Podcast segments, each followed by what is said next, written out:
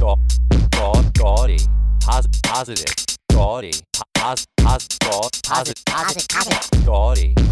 Gaudy. Okay, we are recording. We're doing it. We're in the new studio, aka my roommate's old room. Yes. Before that, it was my office, and now it's back to being my office. I love these evolutions. Thank you for the history. You're welcome. the Wikipedia page on this room is going to be. Oh my god! Oh my god! amazing. So much sex magic has happened in this room. I come and I've cried in that in that sound booth. You come and cry in that sound Well, I booth. come out here and then I cry that in your- the sound booth. Is that your masturbatorium? This is your masturbatorium. Wow. That is a great in word. I, I feel so honored. Oh, the, the voice that you're hearing, everybody, is the voice of uh, acclaimed, amazing, wonderful comedian Michael Malone. Hi, Michael. Hi, how are you? Uh, welcome to my masturbatorium. yeah, I, I love it. nice love and this. sticky. I like Yeah, it. yeah. Oh, is that what that is? That's why the air is so thick in here. Ooh. That's not must. That's lust. yeah. Well, listen, as we know, thickness is on trend. So Thickness is on trend. Hi, everyone. I'm Jody Zagrino. I'm a comedian. I'm Kat Eves and I'm a stylist. And this is Gaudy. Gaudy positive. Positive. I don't know why you didn't say it with me, but okay. I don't know. I was, uh, you know, I'm on autopilot today. Are you on autopilot a little bit? It's Monday morning. Yes, I mean my flight's literally in ten hours. So. oh, yeah. Oh, we Yeah, I'm going to uh, Rhode Island, Oh. New Hampshire, Maine, Massachusetts, New York. Wh- why those first ones? There's show. You know how it is because there's a show there. yeah, yeah. Oh, 'Cause man. 50 drunk people want to yell at me. Yep. At, so at- I'm yep, getting at on a plane, baby. Yeah. At the Shaskeen, which when this comes out, that's tomorrow. It'll be tomorrow. So Yeah, right. If you're in the uh, Manchester, New Hampshire area, come to the Shaskeen for the Ruby Room comedy. Ooh, the Shaskeen. The Shaskeen. oh, this name. What It's does one it of the- mean? It's Irish. It is? All right. Yeah. I mean, you could have told me anything, and I'd be like, "Wow, okay." It's a Yeah. it's a Finnish bar. Um, It's it's abominable snowman themed. Yeah, pretty much. I yeah. want to go to that. I want to go to that. Shaskeen. Yeah. Um, yeah. So um, that's that's the tour. Anyways, um, we brought Michael Malone here because you just dropped another special. Yes, yes. Uh, it's called Wait and See. It's out uh, right now for free on YouTube, or you can go watch it on my website at malonecomedy.com. And I was there for the premiere of it. You were, you were hanging there Yeah. at Ben Gleib's house, which is great, and we did it over a like a weird. Uh, so Ben has a he built a comedy club in his house during the pandemic, Whoa. Yeah. and he's got a stage and a piano and a, like everything set up like like the improv. Yeah. wow. Um, And three projections, so you can like you're surround you can be surrounded by an audience. Whoa. Yeah, and so Whoa. you, you get on stage. There's like a little camera right in front of you, and then you look out, and there's these three giant projector screens, Mm-hmm. and it just you're just looking out into a crowd. Uh, and so we Wow. he'd never done a premiere like that before. It was and so we- amazing. yeah, we premiered the special, and and there's even like a little lounge area there in his house Mm-hmm. with like a couple couches, and so you can have a handful of people there, and so you get Wow. actual people, and then people over Zoom. It was really This cool. is like such a different way of doing comedy now. Oh huh? yeah. Yeah, and he's had like Bill Burr's been there, Sarah Silverman. They've all like, Wow. I just it's so wild to think that like, a that comedy can happen anywhere like that. Yeah. Yeah. and b that. It, it is that old saying, like if you build it, they will come. Like Yeah. imagine having Bill Burr knock on your door to do, you know, like, have you, have you had Hey. to perform in your fucking living room? All right, I heard uh, there was a show here. There's a show here. Hey, so- Uh, oh, I gotta move my car. Hold on, I'll be back. it's fucking brilliant. It's so funny because I feel like it used to be like if, if you were had a performer in your living room, it was like for your you were like a rich guy and it was your 16 year old's you know Right, birthday yeah. party or Yeah, or it was like Whatever. like the the when remember when the marvelous Miss Maisel first started, it was like she would entertain. Like you would just have someone come over to your house during a party and just be like, Yeah, like, "I'm gonna tell some jokes" and then leave. Yeah, it's so bizarre the evolution of comedy and the Yeah. and it's it's so weird too. Like during the pandemic, how how sick we are as comedians, where we're like, we gotta find a way. like, Someone needs to hear these thoughts needs- in my head. I've got a fart joke the world needs, and you're, you're gonna stand in front of your fucking couch in front of your webcam and like, oh. here it is, world. I think, oh, they weren't ready for it.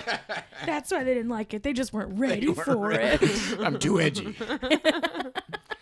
So, Michael, I asked Yeah. you to come prepared with something today. Yes. I said, "What's something that's living in your head rent free right now?" Yeah. And your response was, It's the TikTok uh, song right now. The "My money don't jiggle jiggle, it, It folds." folds. I like it when you wiggle wiggle for sure. I, you know, this is the thing is like, it's funny because I, my answers are all nerdy right now. I'm in like a real, like, I'm so into science right now. I think Oh, I'm just yeah. retreating out of like human life and just into like, what's nature doing? Because Yeah. everything else Yeah. sucks. But I loved that yours was, uh, I love that yours was that because that song, I hate that song. I hate it. um, I don't think that's legal. I think I, I don't think you're legally like allowed to hate that song. can't. It's What do you hate about it? I um you know what the problem is, is I don't think I hated it until I saw the real video of him doing it. Uh, of the girl just being like, do you remember any of your raps? yeah. I loved it. Yes, because Money don't jiggle jiggle, it folds. It's not just that, it's that he's sitting he they're like in a restaurant. They're like in a it's a chicken shop. So they're like sitting in a chicken shop and he's like they're just too casual. It's not a performance. He's just like sitting there in like a uncomfortable That's why chair. It's great. And then she's doing this like little do, do dance with it that's like really it just makes it more awkward and then it's just the deep most it's just the most deeply cringe. See, I felt that way about the original version of it, where he's actually performing it. Oh, I see, he's like that. I rapping won't. it, I and won't it's see it. it's cringeworthy. And then like the laid back version, I'm like, oh, this is it. Yeah. Look up the original because it's it was out ten years before, Yeah. Yeah. and uh, you know that's how the BBC works. Anything popular, Ten years ten years later. ago, America's like, have you heard this? Have you guys This heard is about the great. BBC? I just like to think that like that's what Gen Z is right now, just learning Yeah. about BBC existing at all. Uh, they're gonna find out so soon. It's gonna be great. So But- my girlfriend has a 15 year old, and she just told me the other day. She goes, she was playing Nirvana, and she's like, "Have you heard of Nirvana?" And I No, go, stop it. "Yeah, I've heard of Nirvana." And Oh she my God. goes, "Yeah, they're from the Batman soundtrack." what? No. No, this isn't real. Is this real? This is real. No. No. They're from the Batman. Man, wait till I Oh. tell you what's going on with the band Oh, Nirvana man. these days. just like Batman, dark ending. Okay, um, let me tell you. my, one of my favorite TikToks is this mom with her like 15 year old daughter who's wearing a Nirvana shirt, I, I was but it's Hanson. yes, yes, yes. yes. Do you know who that is? It's Nirvana. Then both the mom and like the friend just lose it, and I'm just Love like, it's so good. You know Yeah. what? I, I, actually, I love Gen Z, and I, I think it's really funny how much millennials chase the approval of Gen Z so Oh, yeah. hard. Like, we're Yeah. so like, oh, I can't wear my hair on a side part anymore because Gen Z says it's not cool. Like, one girl on TikTok who's like 14 and lives in the middle of Nebraska is like, don't wear side parts anymore. And everybody from the, all millennials are like, oh, fuck, oh, God, haircuts right now.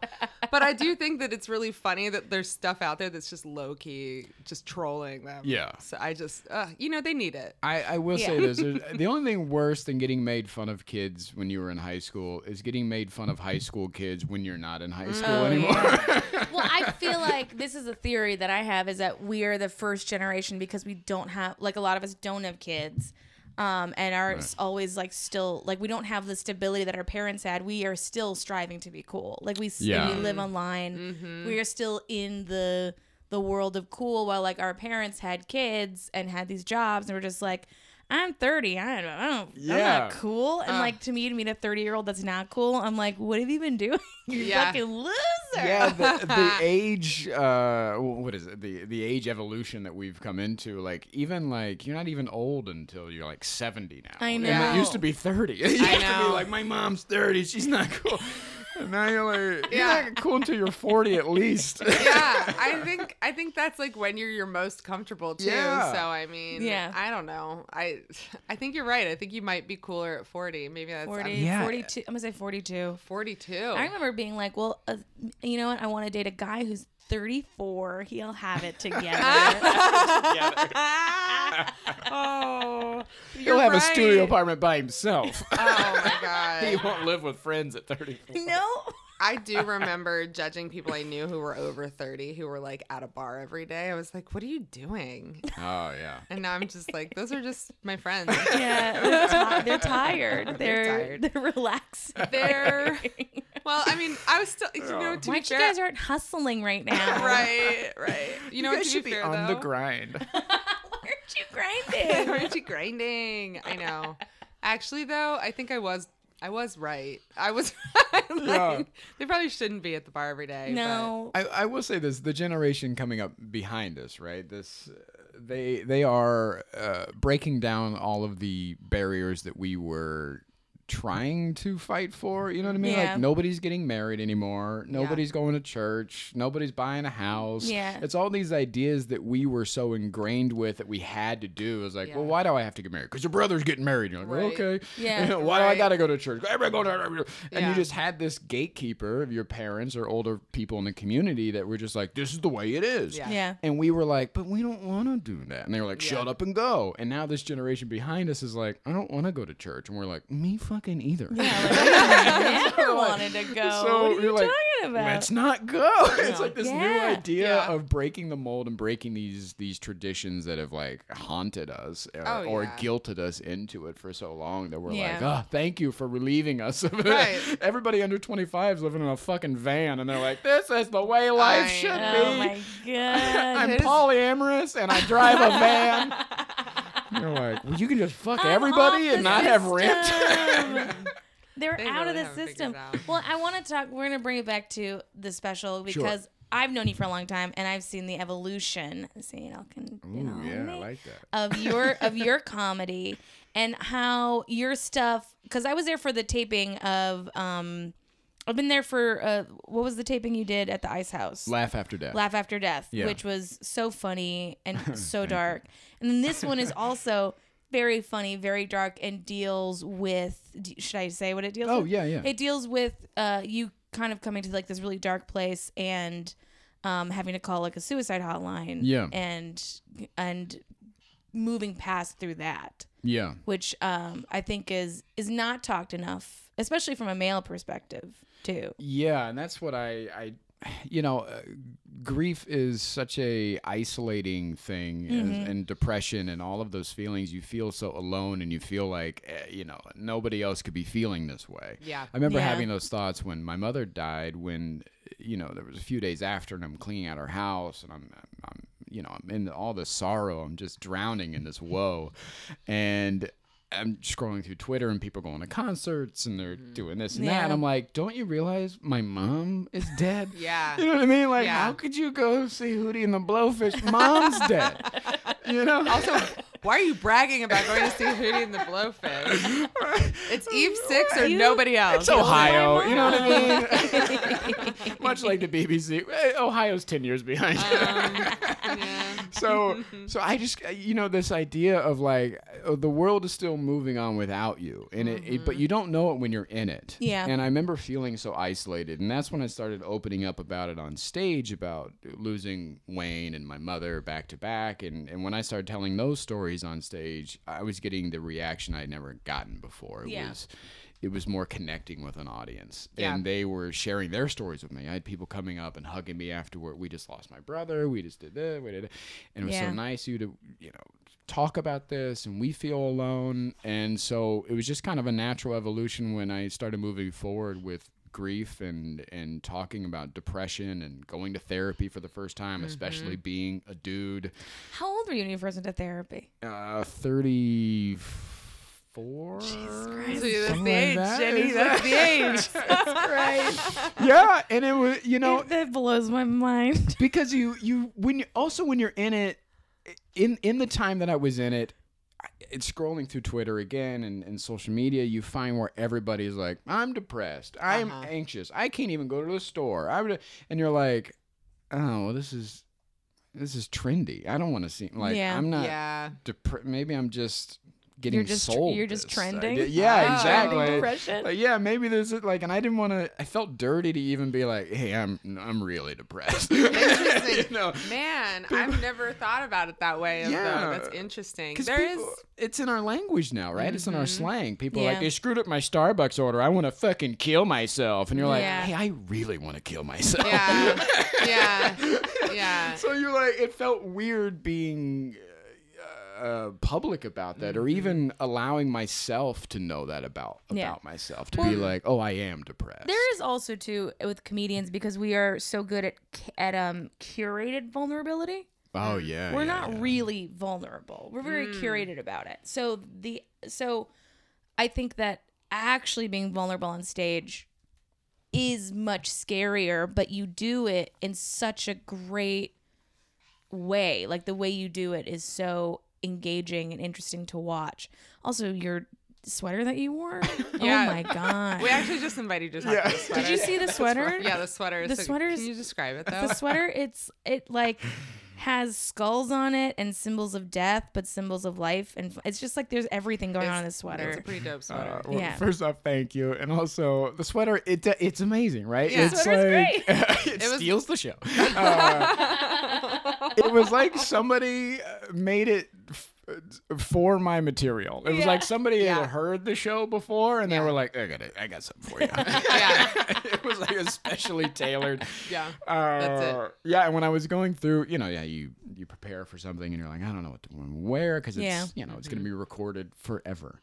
Uh, and so you know you're you're going through all the outfits. I was showing my girlfriend. I had like four or five different things on, and and uh, and I was like, I don't know. And she and she goes, What do you want to wear? And I go, I want to wear this sweater.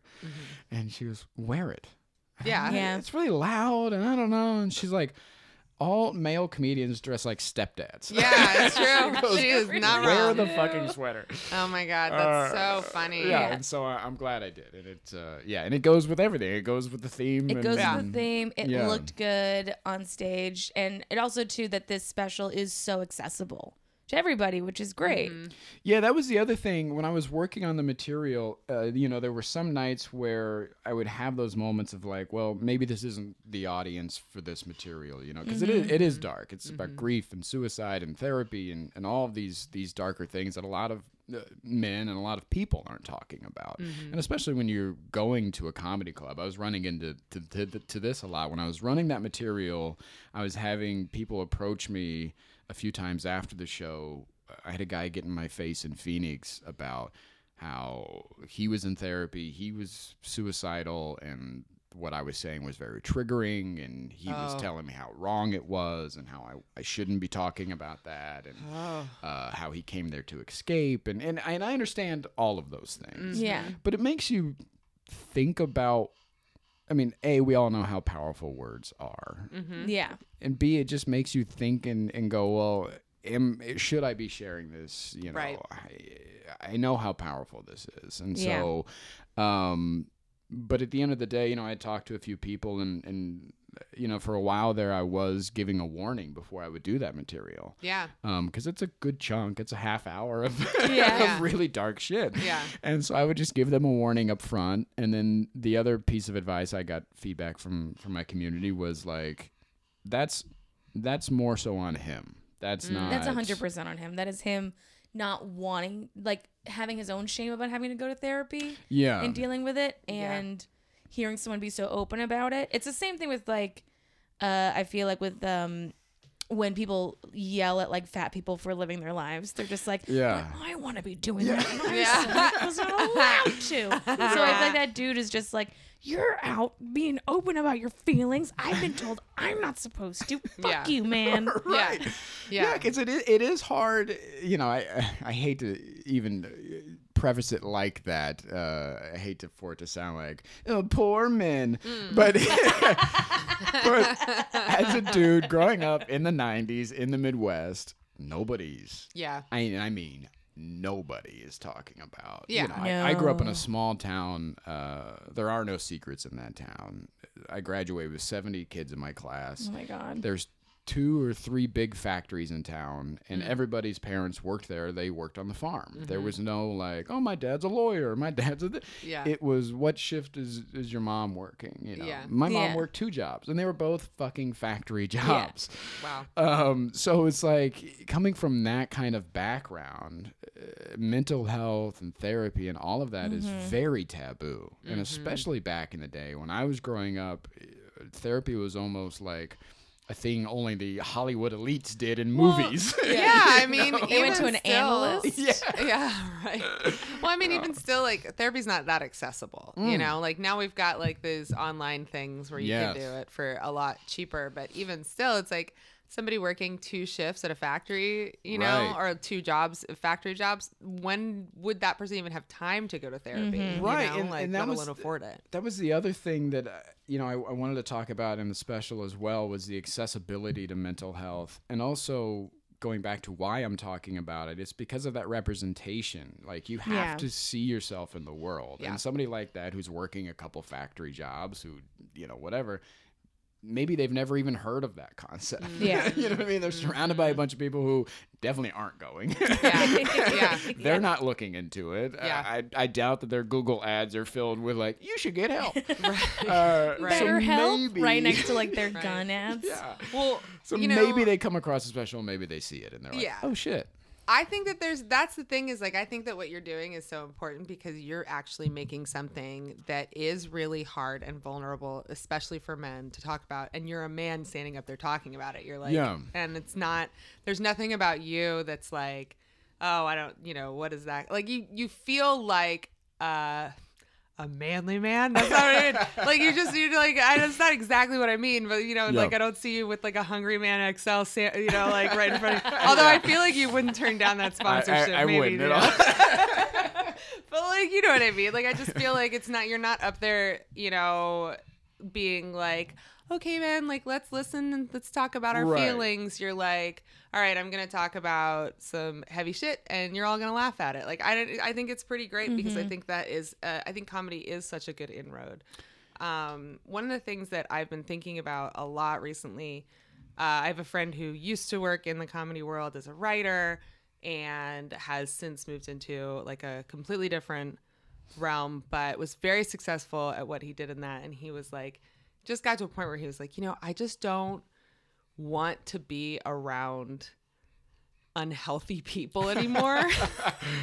And, I, Yeah. and that was such an interesting thing because for him, it was like he was very successful at it, but he would be like in a writer's room surrounded by people who, you know, their job is to be snarky and mm-hmm. sarcastic and, you know, talk shit better than anybody talks shit. Yeah. and All of that. And so I'm wondering, like, being a comedian who's now navigating the space of mental health and self care and all these things, like, how do you find that balance? Because I'm sure you're still in those rooms. Oh yeah, and it's you know comics are such ball busters. You know, uh, Mm-hmm. even one of my best friends, uh, Ken and I always uh, kengar we always joke around and.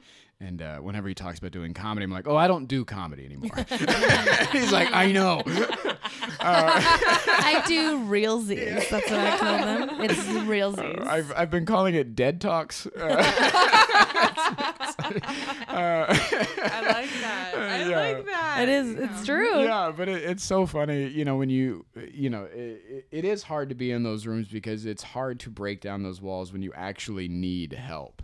Um, one of my best friends who used to write comedy and perform and all that, when we, when I was at my lowest and we were talking about things, and uh, he didn't realize how severe it was. He thought I was fucking around or like, not Right. you know. And since then we've talked about it. And he's like, oh, I was unaware of how serious it was. Yeah. And I was like, oh, I was telling you I wanted to die. Yeah. And he's like, yeah, I thought you're fucking around. right.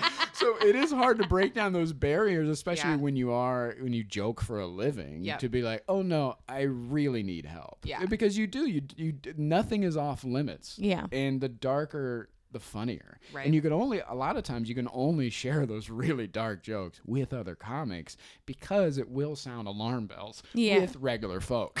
I true. I That's had true. a I had a moment similar to yours when I was on the road and I called the suicide hotline. And I was also like super hormonal. I had like was on birth control. I was also on the road 200 days. Like I was just a mess. yeah, yeah. And I had to tell they were like ask me what I did and I had to be like I'm a comedian. Like how fucked up to tell the suicide person be like, "Yeah, I'm a comic." And they're like, "I bet you have a lot of fun." Huh?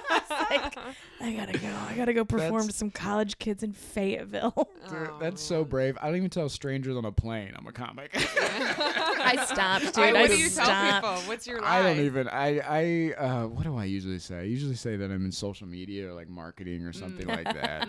that way they fuck off. You, You know what the best answer is because nobody wants to fucking. There's nowhere to go with it. Is- Yeah. You've heard this right on TikTok. Like just say you're an accountant. Uh, well, I mean that has a new meaning now because of TikTok, right? That means you got an OnlyFans. Yeah. Oh, So yeah, he'd be I like, didn't know "I'm- this. I'm an accountant. Oh my And they'd God. be like, oh really? What's your uh, what's your handle? I'm just not up on any of the I just say like I'm. I just say like I'm a mortician or something. Oh, oh, That'd be I would good. have way too many fucking questions for you if you were a mortician, though. I'd be like, tell me everything. Yeah, but I think most people wouldn't. I cremate bodies. That's what I do.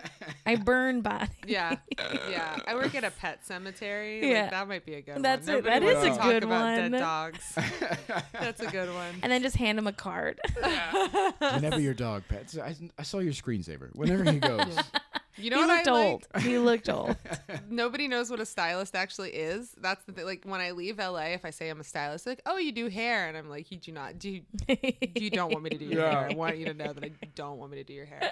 But I, that's one of the things I enjoy about it actually is that nobody knows what it is. So Yeah. that's, yeah, that's kind of the slight we get as comics when you're like, oh, I'm a comedian. They're like, yeah, but like, what do you really do? Yeah, yeah. yeah. Oh, is that it? How do you make money? You're like, I, I do jokes. comedy. yeah. I don't know. I get this. I get a lot of people who don't believe that I'm a headliner. oh, They're just like, so do you Oh. go with other people? Is that what you do? You tour like with someone else? And I'm like, Oh. no, it's just me. oh, it's just God. me. Oh, okay. That's Wow. nice. Wow.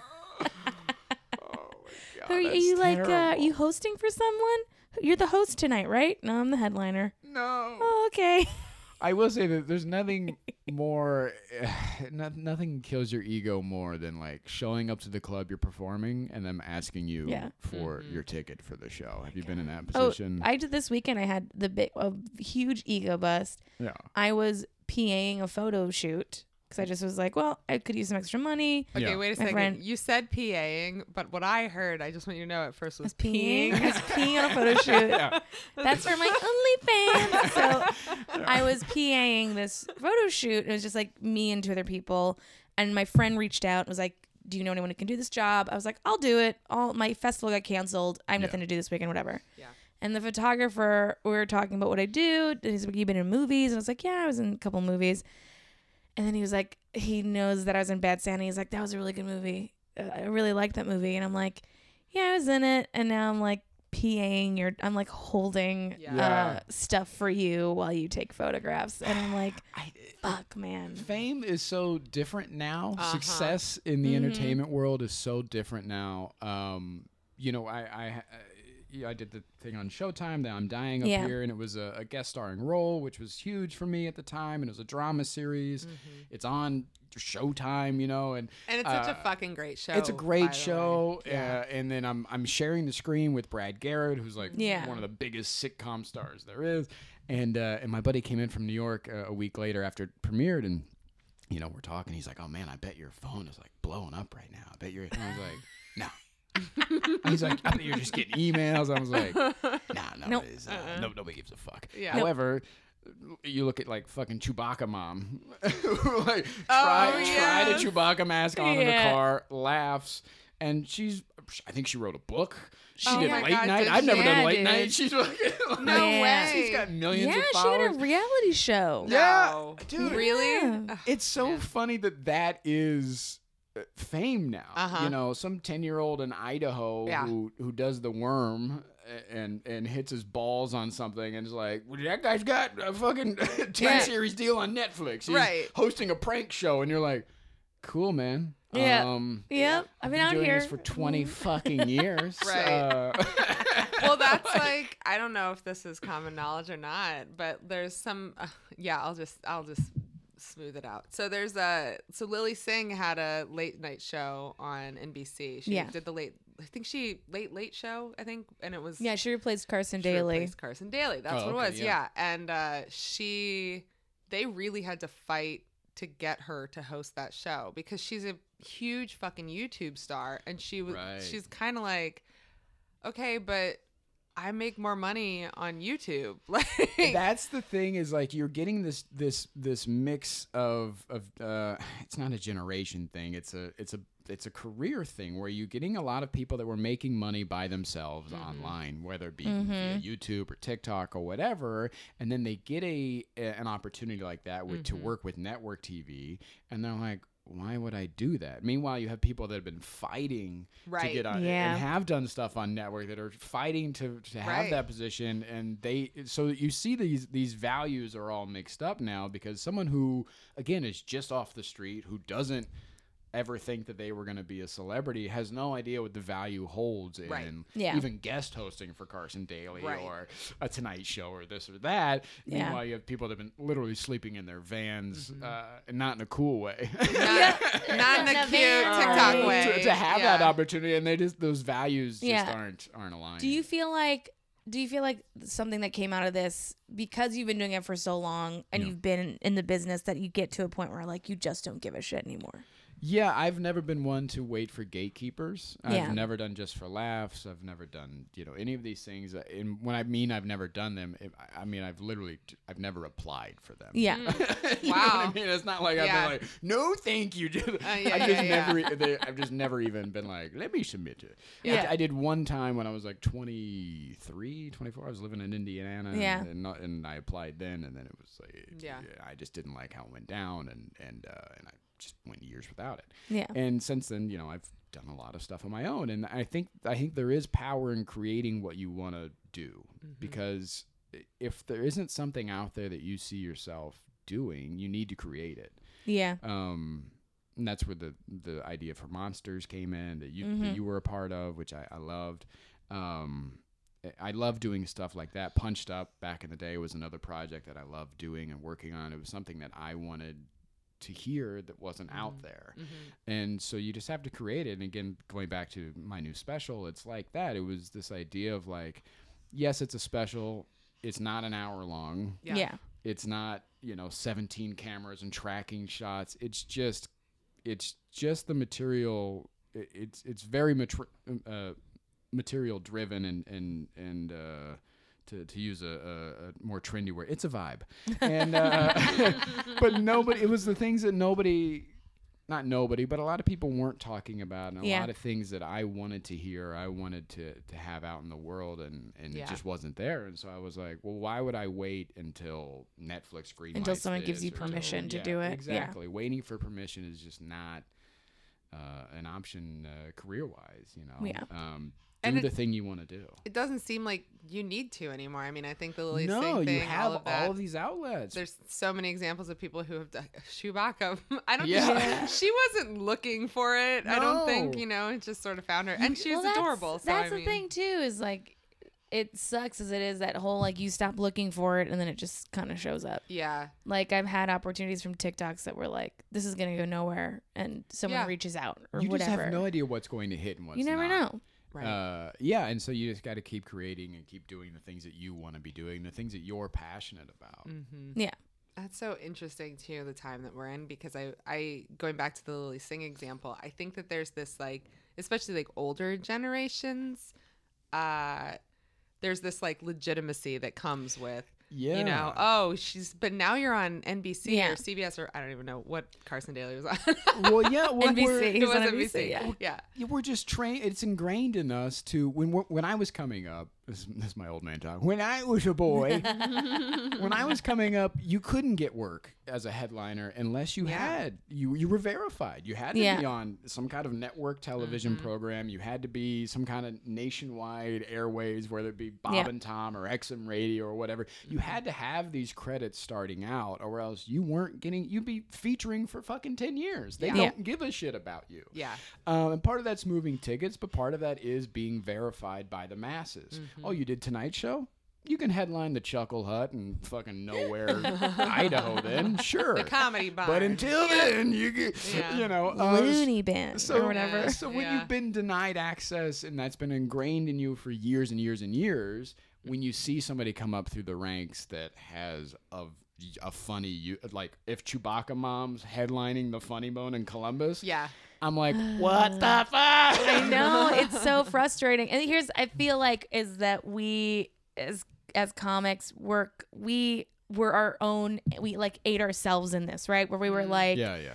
we were like, I don't need YouTube, whatever. And then the YouTubers got up and they're like, well, you know what? They're gonna see them and see that they suck, Yeah. and then they come Yeah. back to us and they don't give a shit. They don't give a shit. They just keep Yeah. coming. They'll be like, whatever. They got writers and they keep coming. They keep filling seats and they're gonna keep doing it. So it's just like, you know, we just like eat ourselves waiting, waiting for something to happen. Again, I think we're mm. ingrained with that that idea of that idealism of has to be perfect, it has to be network ready, mm-hmm, it has to mm-hmm. be. When meanwhile, anybody with an iPhone is a mm-hmm. celebrity now. Yeah. You have that power. Um, another great example is that uh, that woman who tried the drink and didn't like it. Oh yeah, yeah Oh my Ch- god, kombucha lady. She's so fucking she's- huge now. she's huge. I can't Yeah. think of her name, but, But Brittany something. Yeah, Brittany something. Yeah, and it's just that. It's the power of Yeah. your iPhone where comedians and actors and, and people that are, have been established in the Yeah. business have been trained to think like, no, it has to be a four camera shoot. I have to get it color corrected. I have to get. Mm. And the, meanwhile, someone with their iPhone in their car on their lunch break is like, "Mm, I don't know if I like Dr. Pepper. Yeah. Oh, and there- like, there's that you can one- do theaters now. Yeah, You're yeah. on Conan. Yeah. Get ready. There's that one girl I really, I actually like her, where she just like basically like um comments on shitty dudes Yeah, oh, things I and has love that crazy laugh. I love her. I don't know this I just- one. Has Yeah. this crazy laugh, and she's, She's just on like, all the red okay. carpets now and all Yeah, that. Yeah, they get my invited to all the red carpets. it's the gift and the curse, right? It is, and I, and again, I think that bitterness or that kind of like, hey, are they allowed to do that? Comes with Uh-huh. just so many years of rejection of being told, no, you're not allowed to do this because you Yeah. don't have X, Y, and Z, and now you see somebody come up again. Without Yeah. X, Y, and Z, that are Yeah. getting the royal treatment, treated better than you did when you had X, Y, and Z. When you finally got X, Y, and Z, Yeah. you showed up, and they're like, "Yeah, we still don't give a shit Yeah, about you." right, now. Uh, no, but yeah, you're late. You're late Yeah, to the uh, party. exactly, and You already got these ten viral stars. Right. And yes, like, that's what it has felt like uh, uh, for the past, you know, five five or six years. It feels like you're late Yeah. like, Yeah. Oh, okay, I did this. Now this should open. No. Mm-hmm. Oh, that door's locked again. Yep. yeah, there's already somebody in there. Yeah, I Uh, mean, I yeah. think TLC said it the best when they said, "Please stick to the rivers and the lakes that you're used to." yes. you know, Yes. to quote T-Boz. That's but, right. I mean, I do think that there's something to that though too. A lot of times people are like, still. This goes back to that whole thing of like millennials trying to chase the approval of Gen Z. Yeah. Yeah. I think some of it too is like stop trying to impress the people who have their backs turned to you and kind of always will. Like Yeah. I, I Yeah. think that there's something maybe it's also because I'm like I'm in my late 30s, so I'm also at this point and working in fashion and being a stylist. There's always going to be people who are like, "Oh, do you know about?" Like that's my.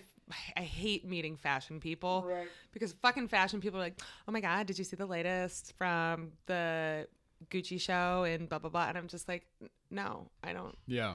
My they don't. None of their shit fits my clients. Why do I give a fuck what they're doing?" Like, Yeah. and, and it's not that I don't see those things. It's just Right. like that's not what's interesting to me. I'm not a trend chaser. Right. Yeah. I'm, that's just not and and that's fine that other people are. It's just not my bag. But I think that's the thing is you have to you can't just be like, "Oh well, you know, like what's that uh Steve Buscemi like, Oh, hello yeah, fellow yeah. teens or Hello, whatever." Yeah. yeah, exactly. It is me. I am a teenager. yeah. well, that's and that's what it goes back to is creating stuff that you give a fuck about. Yeah. Yeah. Create stuff that you're passionate about. Create stuff that you're good at. Focus on the message that you're trying to deliver. Yeah. And that stuff will come. You know what I mean? Like th- there will be eyes on it and and and all of that. Yeah. Yeah. I think one of the things I'm curious about is like you've you've been doing these shows. Are you you're you're a touring comedian? You do tour. You also have now this is your second special. You've also created films. You've created Yeah. feature length films. Mm-hmm. Is there anything that we don't know about you that you also create? Like what other Oh, creative outlets do you have? Uh, man, I don't know. Uh, you know, I'm I'm trying to get more into the world of TikTok, and it, it I is heard so you like hard. sneakers. I, oh, I do. I do. Know, a sneakerhead. My girlfriend has got me into sneakers. Yeah. Uh, which is a weird phrase. I feel. Like. I feel like your usually girlfriends I- hate sneakers. Oh no, I love sneakers. Are you kidding? Like sneak the whole sneaker thing. I would totally be a sneakerhead if I had that money. I I was a dude that would buy a really nice pair of boots and then wear them until they fell apart. And then which is how it should be. yeah, and I was like, and people, and they weren't like, like people like, those are great boots. I'm like, yeah, Yeah. these are six years old. People Yeah. would not know it. Yeah. Yeah. it wasn't like I was wearing shitty work boots. You know what I mean? Like they were nice boots, and I would just wear them until I couldn't wear them anymore. Yeah. And then um, my girlfriend, uh, she's the dietitian for uh, the LA Clippers now. And when she got a job in uh, the NBA, uh, she started Mm-hmm. Showing her personality through her sneakers more because you are pretty much just You're an all in black, Yeah, right? everybody pretty much just wears the LA Clippers tracksuit, you know, kind of deal. And yeah. so the only way that, and plus you're around NBA players Yeah. who, I mean, notoriously have the best sneakers on Yeah. earth. the Uh, best sneakers come from NBA yeah, players. so and she's that very stylish, anyways, and so she started rocking all these sneakers and getting them, and I was like, "Oh man, these are great!" and so I started like, ah, maybe I'll get a pair here, and then it just, eh, you know, she has a, it's escalated now. She has like one of those, um, uh. Like display cases in the, in the Oh, closet, like you see on like MTV Cribs, where they just like Yeah. open the doors. There's like stacks and stacks. She has that, and I don't have that, I- but I've got about 15 pair. Okay. And I feel uh, like Wow. sneakers are it's such a weird trend because it is literally the dirtiest part of your clothing. And it will always be the dirtiest part. I, and everyone's like, gotta keep it nice, gotta keep it nice. It's like it's on the ground. Yeah, it's Yeah. almost It's impossible. on the ground. Yeah. Well, you Yeah. know the thing I don't like about sneakerhead culture, and I've seen, I have seen some great. I don't know, could have been YouTube, could have been TikTok. Who knows where I'm doing my work? But uh, the videos of shoes that have sat on a shelf forever, Oh, because yeah. that those materials, like sneakers, are not made to last forever, like a pair of boots. Yeah. And so they just like you can see the video. Have you seen these of Yeah. like the soles just just literally Oh, I disintegrating had in tons people's when I was doing a lot of vintage during the pandemic. Oh yeah. I would I came across I actually got this very cool pair of brand new Reeboks. I think they were like 1989. yeah. Sold those for like 80 bucks. It was dope. Yeah. Um, got them for five dollars. But a bunch of the shoes I got, all the soles had come off. All the glue had come Mhm. off. They were like disintegrating, and they looked great. And then like you touched them, and it just like yeah. I like I like the uh, the restoration sneakers. Have you seen these on like TikTok Oh. where Oh, somebody yeah, will s- s- have a pair that's like 20 years old and they're all dirty. You can't even So tell. You can see the logo. The logo. watching them Mm. clean it. You're like, Oh. oh, Yeah. Oh man, yeah. Yeah. CleanTok. That's here one of the things it. I like about Clean Restoration talk, WitchTok. WitchTok. Witch talk is great. Oh. They would just use magic to clean this. Put some essential oils on those things. Ooh. no, I like the pressure wash videos. You ever Oh, watch like yeah, a? yeah, oh my yeah. god, watching somebody like pressure wash a wall. Where, oh, I like, thought you all meant a the- shoe. I was like, what? No, no, no. I haven't seen them with a shoe. shoe. No, I'm just talking about CleanTok now. I'm in a Yeah. totally There's so different many place. subcategories. I know it's so crazy. No, the pressure washing stuff is so. If you haven't watched, it's so good because it it's instant change, and so you're like, Yeah. it's so much better. I'm so you know it used to be pimple popping. Now this is it. Oh, I this love is it. I, I have a subcategory I want to talk about just to lead into something about the special. So it was uh, uh, I'm on I'm on like a weird like patriot church Okay. What? Oh. Okay. Oh, okay. to see all the wacky preachers out there who are like also super Trumpers. Uh-huh. Yes. Who uh, there's a guy I saw it this morning. Uh, he got a bunch of TikTokers got together, and, and this is also why I love the generation. Uh, that's coming up after us because they actually are creating change. You know what I mean? Like, Yeah. and and even if it's in small doses, it's something. Listen, Yeah. we walked so they could run. Right. It's fine. but they they this preacher was uh he runs the Patriot Church and for Yeah. a bunch of these TikToks are going viral of him saying that he's going to talk politics in his church and it doesn't matter and if you're a Democrat you're not welcome at his church and Jeez. you know you're you're going to hell like all these hateful things. And a bunch of TikTokers got together and turned him in to the IRS saying you can't mix politics and church and you have Oh, to start paying taxes. Oh. And so the video I saw today was him covering his ass pretty much. He's like, I, I told, I called up the IRS and I told him we don't need your help anymore. oh my This god. TikToker was like, sure you did, and then showed all these like files against him. That all these Oh, people my were, you know, these petitions and alerts going on about his church and so. And I loved it. Uh, and so I, I share that to share this. Even all of the dark subjects that I was talking about on stage, the suicide, the grief, the therapy, all of that, nothing was as difficult to talk about than the religion. Mm. Uh, Yes. Being an open atheist, Mm-hmm. uh, it, the religion in the Midwest and in Oof. Texas was unreal. Yeah. And uh, it was hard to get through. It was uh, very off putting, dangerous. It, yeah. it killed the momentum a lot of nights and stuff. Wow. it was so fucking bizarre. uh, Yeah. that Yeah. that was like the trigger point. I'm up on stage being like, "So I wanted to die." Yeah, You know? yeah, that's And they're like, "Yeah, we love it." Right. And then I'm like, "Well, God's not real." And they're like, "Wait a minute." Yeah. I mean, I, you Right. come to my city and tell me that God doesn't exist. That get out. You know what? Go kill yourself. We'll help you on the way out. exactly. All that empathy and everything. where They were just like, "Fuck this guy." It's Well, so crazy. I used to be super. I don't know if you know this. I used to be super Christian. Okay. Did you know that? No. Yeah. So let me just get out of the way right now. Uh, I went to Christian college by choice. oh wow. Yeah, my parents were like, "Please let this be a phase." They were not into Oh, it. I love that you Yeah. loved That's Jesus my more than your parents. I think I even said this in high school. I think I said this to my mom. I was like, I guess like my generation's rebellious act is like being really religious. She was like, I don't know, maybe. I don't know, nerd. She's like, I hope this Like, changes. fucking loser. I'm Fucking all- loser. I'm Ugh. like singer in a Christian punk band, you know? But like so it's really bizarre to me because I understand the thinking on the other side. Like I I was actually catching up with my one of my best friends from growing up in Maryland the other day, just sort of shooting this shit and I was like, okay, let me give you the quick cliff notes on my life. Now you give me the cl- quick one on yours. And he's like, yeah, I just feel um, like I'm more myself than I've ever been. Uh, I'm not a Christian anymore. I don't go to church anymore. Yeah. And he even told me, he's like, yeah, there was one day where I said to my parents, you know what I miss about church? And they were like, what? And I was like, nothing. you know?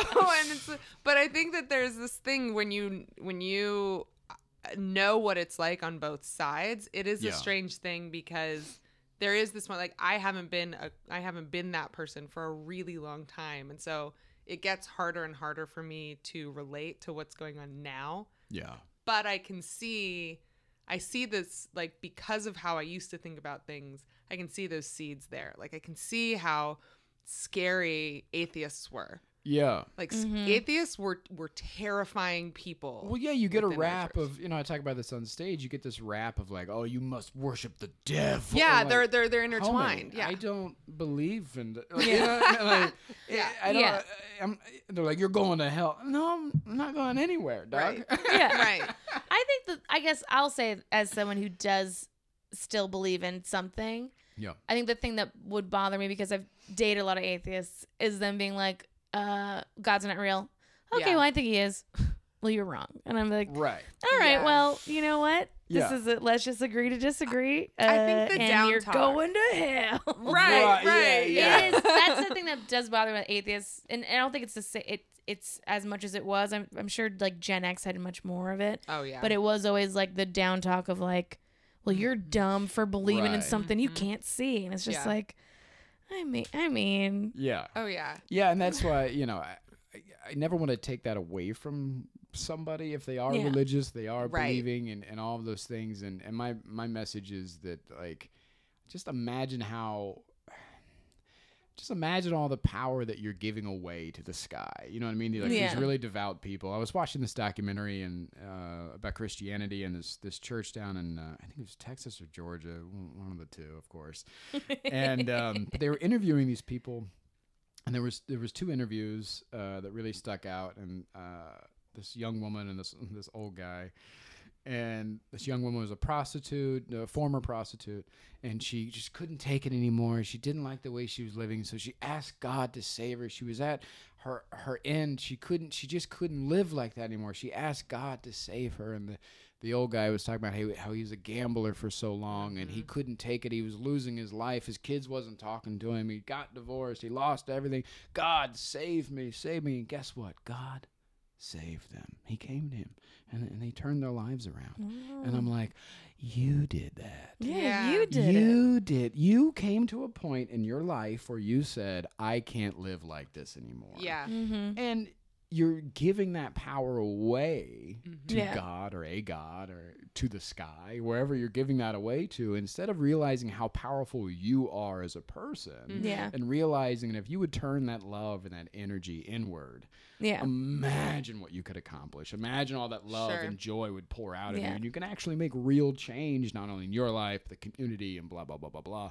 But instead, you're going to church every Sunday and you're giving them money and you're wearing a tie and you're like, I'm a good Yeah. person. And you're like, God will figure this it is for out. God, you know. God will like, figure it out. It's like, no, you can you, you can can figure it. it out. You You, can Figure figure it it out. You know what? Why doesn't why doesn't God give you the power to figure your Yeah, shit out? Exactly. God's like, So- I did you do this. Stop asking me for stuff. I gave you Yes. the power to do it. And they're just like, my God will fix it. But that's also the difference between Eastern and Western Christianity, by the way. Because like Eastern Christianity, I remember I was in this class in college that like blew up my fucking brain about because I this was a point where I was like I knew I was pretty much done with religion, yeah.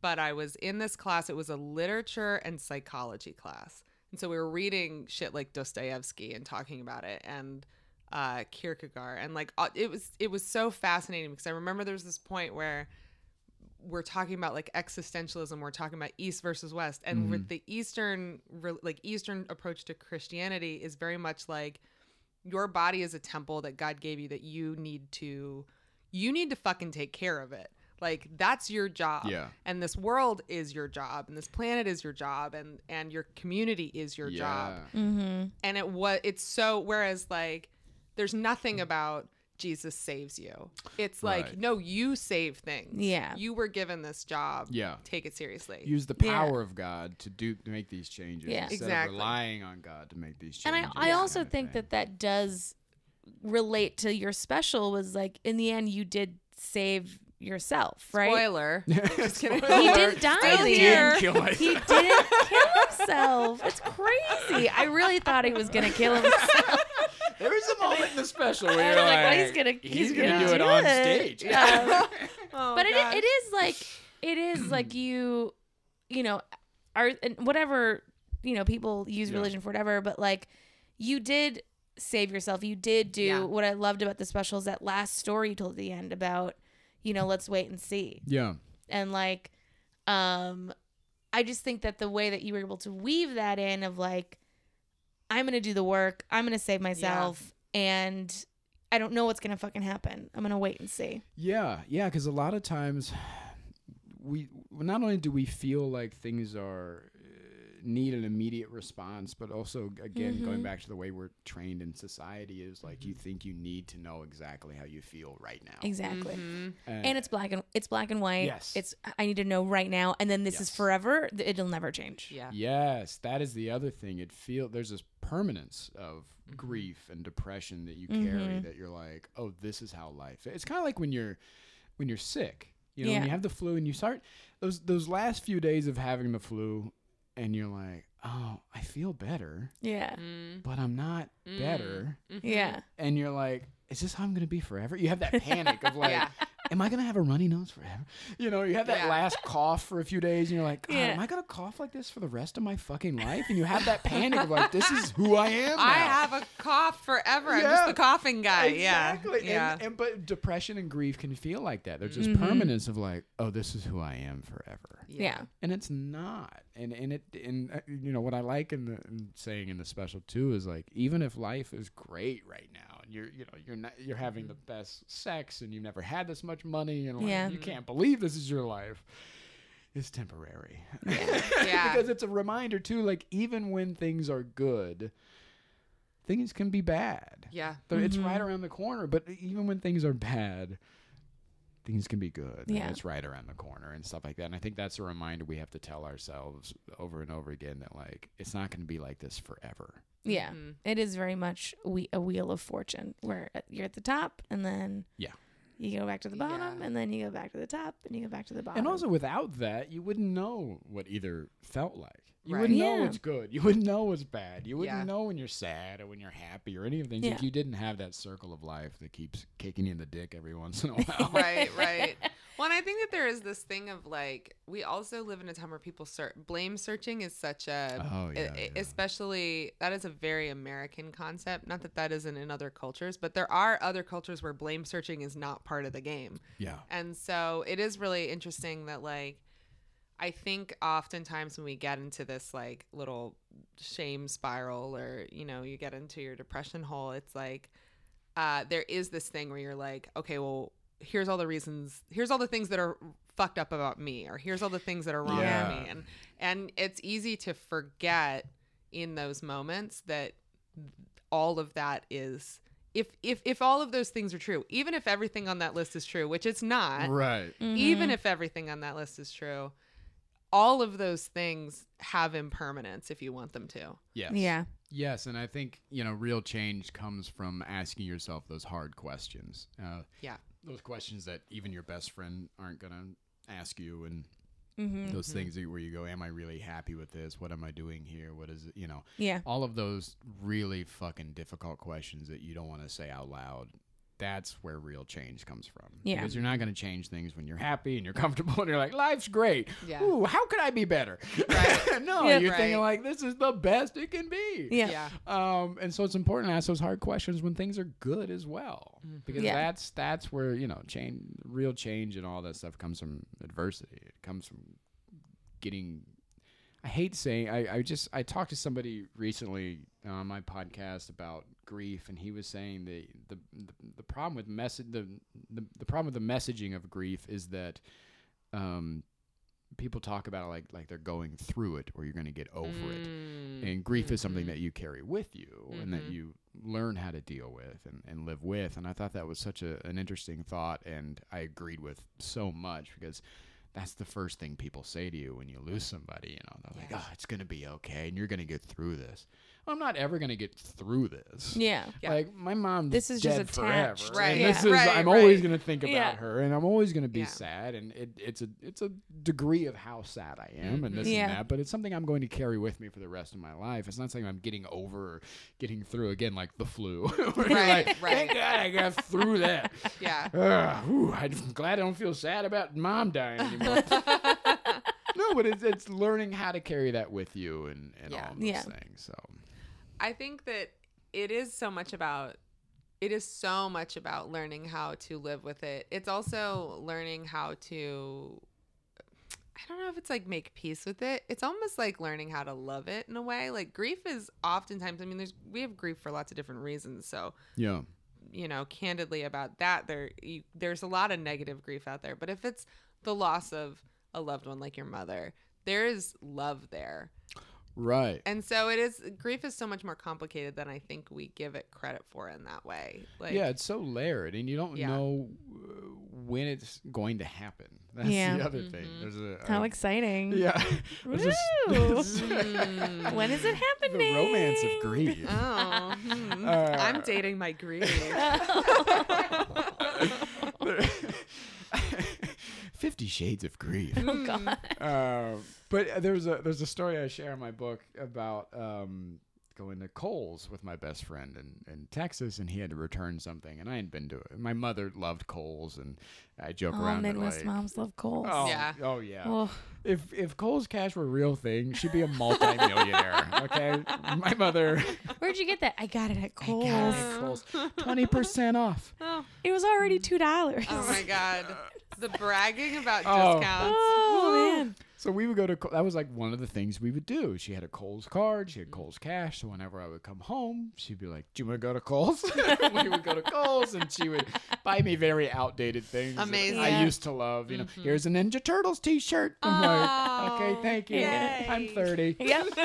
uh, so you know, but you know, a- anyway. So I had not been to a Kohl's since my mother passed. Matter of fact, I used some of her Kohl's cash to buy dress shoes for her funeral, and uh, It was a gift. I don't it know if that's legal, but- gift. uh, Come and get me cold. a, a gift from beyond. Um, and so uh, anyway, so I I'd not been in, in a long time, and my buddy was like, "Hey, I got to return this stuff to Kohl's. You want to go with me?" I was like, "Yeah, sure. I haven't been in a while. Let's go." And we went in, and he fucked off to the return section, uh, and uh, and I'm left alone in the men's section. I'm walking around, and I just remember like having that nostalgia wash Yeah. over me and all of those uncontrollable feelings yeah. and and the next thing I know, I'm just bawling my eyes out in, a, in a Kohl's in between like the blenders and the socks. And shit. You know, it was always like these weird. Wiping your eyes with cold Yeah, cash. yeah, Like, I'm fucking crying at a Kohl's right now. yeah. I'm a grown man. 35, I'm Uh. bawling like, "Ah, and people are walking by me like, these thermal socks, what a deal. but 20% off. yeah, it's just that idea of like you can't control No. Yeah. when that happens. Yep. And sometimes grief can be overwhelming. Yeah. Like that. And uh and yeah, it's something that you learn to carry with you and Yeah. you're just kind of like, well, this is And then it pa- then it passes, and you're like, yeah. okay. Yeah, and you're sitting in the car. Is there an and like, Auntie "I was Anne's just a uh, fucking pretzel idiot." place? Yeah. crying at goals. I mean, I think that's, that's so fascinating though too because I feel like grief, the presence of grief is the moment when we are maybe like the most human. Like Yeah. you know, like we're not. It humbles you. It Yeah. humbles you, and also it is something that nobody understands grief, but everybody understands grief. Yeah, it's something that everybody experiences. Right. Yeah. Yeah, Yeah. that that's the relatability of it. You Do know? you feel like you have some uh as we wrap it up, do you have some tips for people who are going through some grief? Oh man. Uh, grief tips. Self care. Get a lot of massages. Do a face mask. As a dude, I suggest punching the shit out of grief. if you can, just punch yourself in the solar plexus over and over. Feel yourself crying, punch yourself real quick and be like, some guy hit me just now. And then fucking. and then tell yourself, I'll give you something to cry about. exactly. Exactly. No, uh, I shared this on another podcast. I shared here. This is um, speaking on that idea of controlling grief. Is like sometimes I will try and plan it out. Sometimes I'll make a date with grief. Right? Yeah. Mm. And so if I know it's going to be around my mother's birthday, around my birthday or Christmas or something like that, I will just know that there is going to be a time when I lock myself away and I Yeah. go through old photos and I listen to voicemails and I, mm. I'm going to be fucking sad and I'm going to Yeah. Yeah. cry my eyes out and it's going to be a whole thing and I want to be alone and I know that and and and you can process that because a lot of times we stuff down again trained in society to Mm-hmm. uh, get right back out there and pull Yeah. yourself up and you're so strong and be brave and you're like okay great so you just end up stuffing all of those feelings down when instead you need to be processing that because Mm-hmm. Yeah. that's how you truly learn to carry it with you and so I feel like make a date with grief Hmm. make a you know time to actually be sad and process those emotions or else you're gonna be the guy crying at fucking Kohl's You might Being be overwhelmed- You might be anyways, but it'll take it'll probably take down the likelihood Yeah. a good percentage of Or a Yeah. short cry. It'll be a it'll be one of those like when they're stuck here and go Yeah, Yeah. those Yeah. kind of cries. exactly. Well, and hopefully that helps you understand and like be more compassionate with yourself if you are the guy who cries at Kohl's, you know? Right. It's it's so interesting too how that relatability too when you when you carry somebody with you. You know, I, I see my mother and, and other people all the time. You know, I'll see mm-hmm. somebody at an airport, uh, mm-hmm. an older woman being nice to somebody, or, or the way they carry Yeah. something, or the mm-hmm. the way they're doing, and I'm like, oh, that, there's mom. yeah. You know, Yeah. you just start seeing them other play, and that makes you feel good, and that makes Yeah. you feel better, and it, and it makes you have a certain amount of peace of being like, oh, I got to see mom today. Yeah. Yeah. You know. Oh, that's so sweet. Yeah. Oh, well, where can people see you, Michael? Uh, all my tour dates and everything are at malonecomedy.com, and you can check out uh, the latest special, Wait and See, either on YouTube or malonecomedy.com. And you can also check out the uh, great series Monsters, which Jenny is on, Mm-hmm. and that's on YouTube as well. Yeah. Yay. Yeah. Check it out. I saw it. I loved it. Um, it was beautiful. And uh, Yeah, I'm always excited to see the new stuff that you do. You're like a creative well that just doesn't true. dry up, Oh, thank you. but one day it will. oh wow! Look out. Wow! Wow! that was so. Put that away. You can't end on that. You have to take that back. I don't like Uh, that. you can ending. see me at Jenny's Agree. You can see my endless wealth of. Are you shitting me? Look, I built a box to cry in. Come on. Oh no! Cat, where can people find you? I'm style ethic on everything. oh my god, Jenny. It's a, it's fun. Uh, it's fun. Bye, everybody. Gaudy. Pos- positive. Gaudy. Pos- pos- gaud- Positive, positive. positive, positive, Gaudy. positive, Gaudy. Positive. positive, Ga- Gaudy. Positive. positive, positive, positive, positive. Positive.